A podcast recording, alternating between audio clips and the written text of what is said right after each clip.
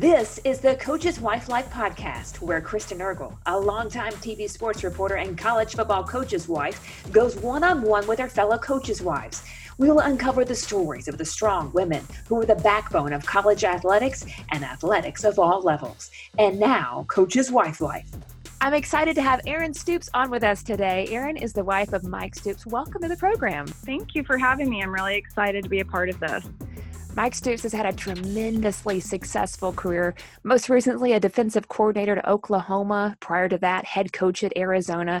You know, when you hear the success that he's had, when I just say these words to you, Power Five conferences, what runs through your head? Well, you know, there's not a lot of coaches out there with Mike's resume. I know it's he's had over 25 years of coaching experience, and maybe only 3 of those years were considered losing seasons. So that's something that speaks volumes to me, because it's not easy to do. But at the same time, I'm not surprised, because I know the type of person Mike is, and he's always striving for greatness. One of the hard parts about it is it's hard to stay at the top. Staying at the top is the difficult part. So at the end of the day, I'm super proud of him, and super proud to be his wife. He's made a lot of people successful too. And I think that's probably what is the most rewarding part about, you know, his resume, is that he didn't do this on his own. And he's, you know, he's been able to coach at these Power Five schools with one of his brothers, whether it be Bob or Mark at Arizona. And that's totally special that, you know, not only does he have this great career, but he's had his family with him in the moment too. This is kind of a big question, but you know, for all of us on the outsiders kind of looking in, we can point to stats and things and how they relate to players. But from an insider's perspective, what do you think has enabled the Stoops family to have so much success? Well, I definitely think that, you know, their success has been instilled in them from their late father, Ron. And all the coaches that they've been able to work with along the way. That being said, a lot of success also comes from the players that they've recruited and the relationships that they've built with those players. It takes a collective group of people all working together towards the same goal to be successful, and that's the bottom line. And it starts at the top. You have to be a great leader to produce results and other great leaders. And that's exactly the type of people that the Stoopses are. They are natural born leaders, and they strive for greatness and perfection, and they're competitors, and they just have that in them. And it all started with their father and their mom too, because she's provided a softer side. Walk me through kind of a week's schedule for in Oklahoma or in a Power Five. What does a normal week look like in season? Starting on Sunday, you're going to go in and wake up Sunday morning. Sometimes we would have recruits. So we'd have to do a breakfast with the recruits, and then use the afternoon from about noon to 6:30 or 7 p.m. And that's when the coaches will go to the office and watch film and meet with the players and whatnot. And then Monday, I can only speak for Mike. I know he was waking up 5:30, 6 in the morning and headed to the office.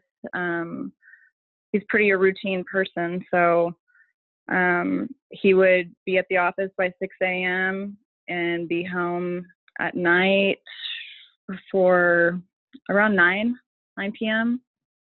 Sometimes later than that too. And it all kind of depends on your recruiting situation, because a lot of people don't know that the coaches are not only game planning during the season, but they're also working on recruiting, and they're watching films and meeting with people. I mean, there's just so much that goes into game prep that the general public, most of the general public, has no idea.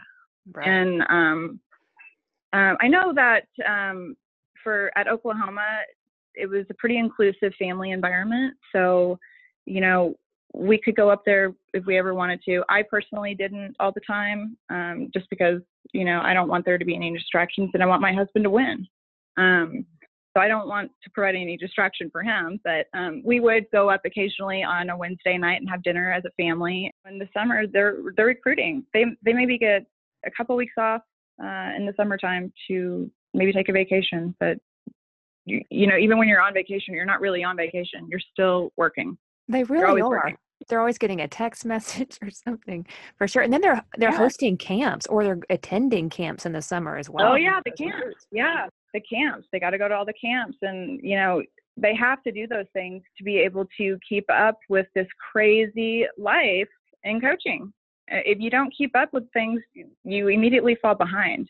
And if you're already at the top, like Oklahoma or some of these other big schools, you have to figure out ways to stay at the top and beat the competitor. So what are holidays like? Are there some competitive games between your husband, his older brother, Bob, and younger brother, Mark, the head coach at Kentucky?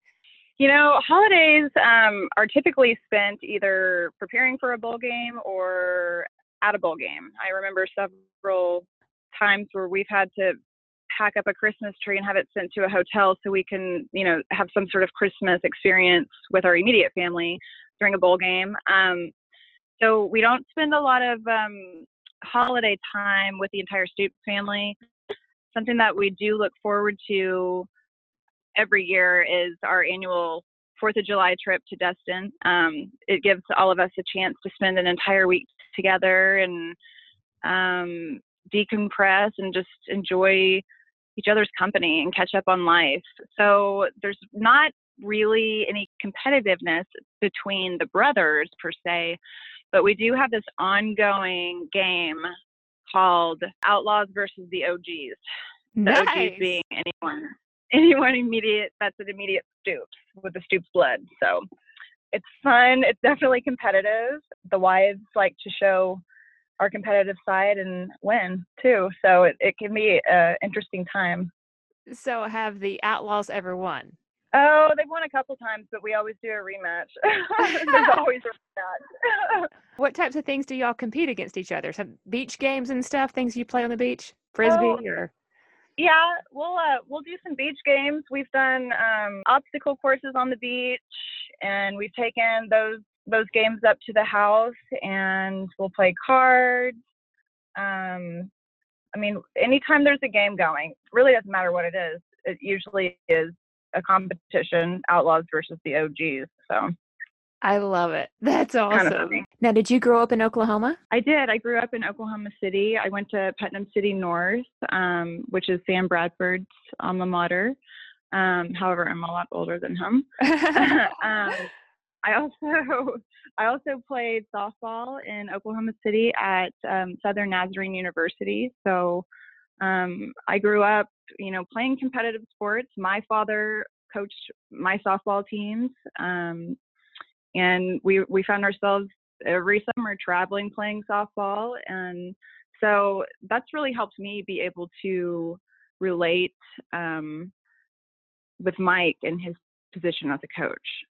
Now, how did you guys meet? Mike and I met, it's kind of a funny story. I worked in HR for 10 years prior to meeting Mike, and I was at a work event one night, and me and some colleagues decided to go out and grab a bite to eat, and I saw this man sitting across the room. We wanted to have our pictures taken, so he didn't look like he was up to anything. So I asked him if he would take our picture, and he turned around and looked at me like, "Are you crazy?" And I thought he kind of got a little attitude with me, so I kind of snipped back and asked him if he would just take our picture.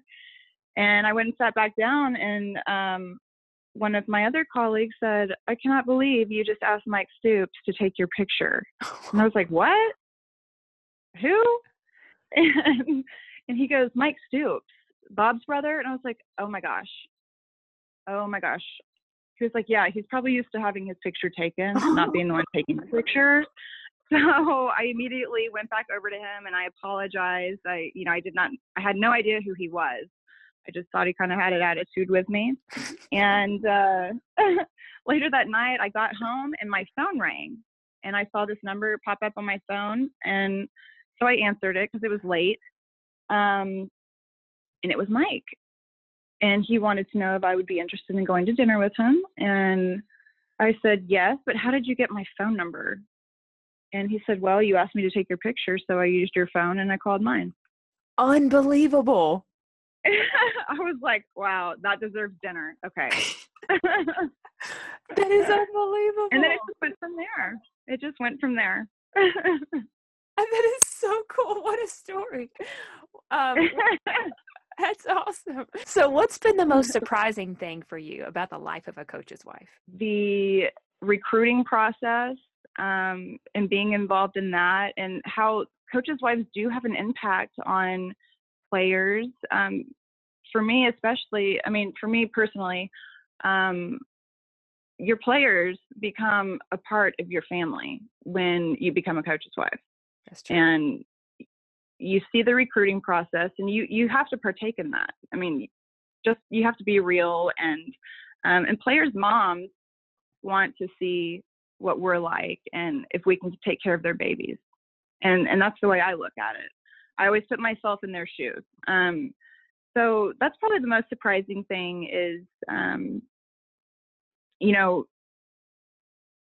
how they become your family. Mm-hmm. And how you don't really think about that going into it, but then they do become your boys, and you become protective of them, and you want what's best for them too. You have that motherly instinct immediately kicks in. It's very true. With the long hours, you know, our husbands spend away, what are some things that you find fulfilling while he spends so much time recruiting and game planning? I'm not going to lie. There's times where when he's away recruiting, sometimes it is nice to be able to kind of decompress from the crazy, you know, chaos around you being a coach's wife. So sometimes it's nice to have that quiet house alone time.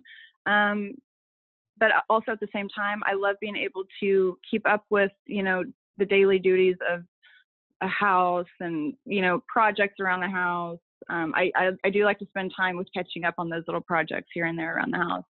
Cooking, making sure my child is taken care of, and I'm spending quality time with him and school and his sport activities too. As a mom, you just mentioned it. What are a handful of things you've learned to do to just juggle the demands of doing, you know, most things alone? I mean, then there's a ton of responsibilities with, you know, what he does on a daily basis. How do you juggle all that? Well, you know, it's not really that new to me. Prior to being married to Mike, I was a single working mother. And so I had to learn how to do a lot of that kind of stuff before Mike. And it takes a lot of prioritizing, keeping a calendar, communication. And, you know, sometimes you have to be flexible. Sometimes you can't get everything done, and just, you have to be okay with that. You talked about being a single mom and now in the spotlight with Mike's career. Has that been a transition? It's definitely been a transition. I've embraced it. And I think that's what I try to do with every situation, including being a single mom. You just have to roll with the punches. And the good thing is I've had, you know, great people around me and support, and my son has absolutely, you know, loved being a part of all of this too. Do you have a mentor in this business that has helped you manage and navigate the life of a coach's wife? Oh, I have a few. First of all, Carol Stoops, my sister-in-law, has been absolutely my go-to person. She's a leader. She's an amazing woman, and I know that if I ever need anything, that she's always going to be there for me, no matter what it is, in life or in football. And same with my other sister, Chantelle. We have great relationships. I have great relationships with Mike's sisters who have been around it their whole lives too, and his mom. And we all keep in touch, and we're all very transparent, and we just have a great relationship. What are some of the things you enjoy most about being a coach's wife? I enjoy being a part of a special group of women that I'm given an opportunity to empower and lead. I feel like I am a natural born leader, and we are among a special group of women, and we all need each other in some way, shape, or form. We're all different in our own ways, but we can all offer something to each other, and I love being able to do that. But I also love being Mike's wife. You've been in some pretty special stadiums being Mike Stoops' wife. So what's been the best atmosphere you've witnessed? I'm going to say, first of all, the best atmosphere is always a winning atmosphere. However, if I had to choose, I would say probably it would be between winning at Tennessee, which was just an amazing atmosphere, and their fan base was so great to us. That was such a game for us to win. It was a nail-biter. And then the atmosphere at Ohio State was great too. One of the hardest things about this industry is that everything is national news, from coaching changes.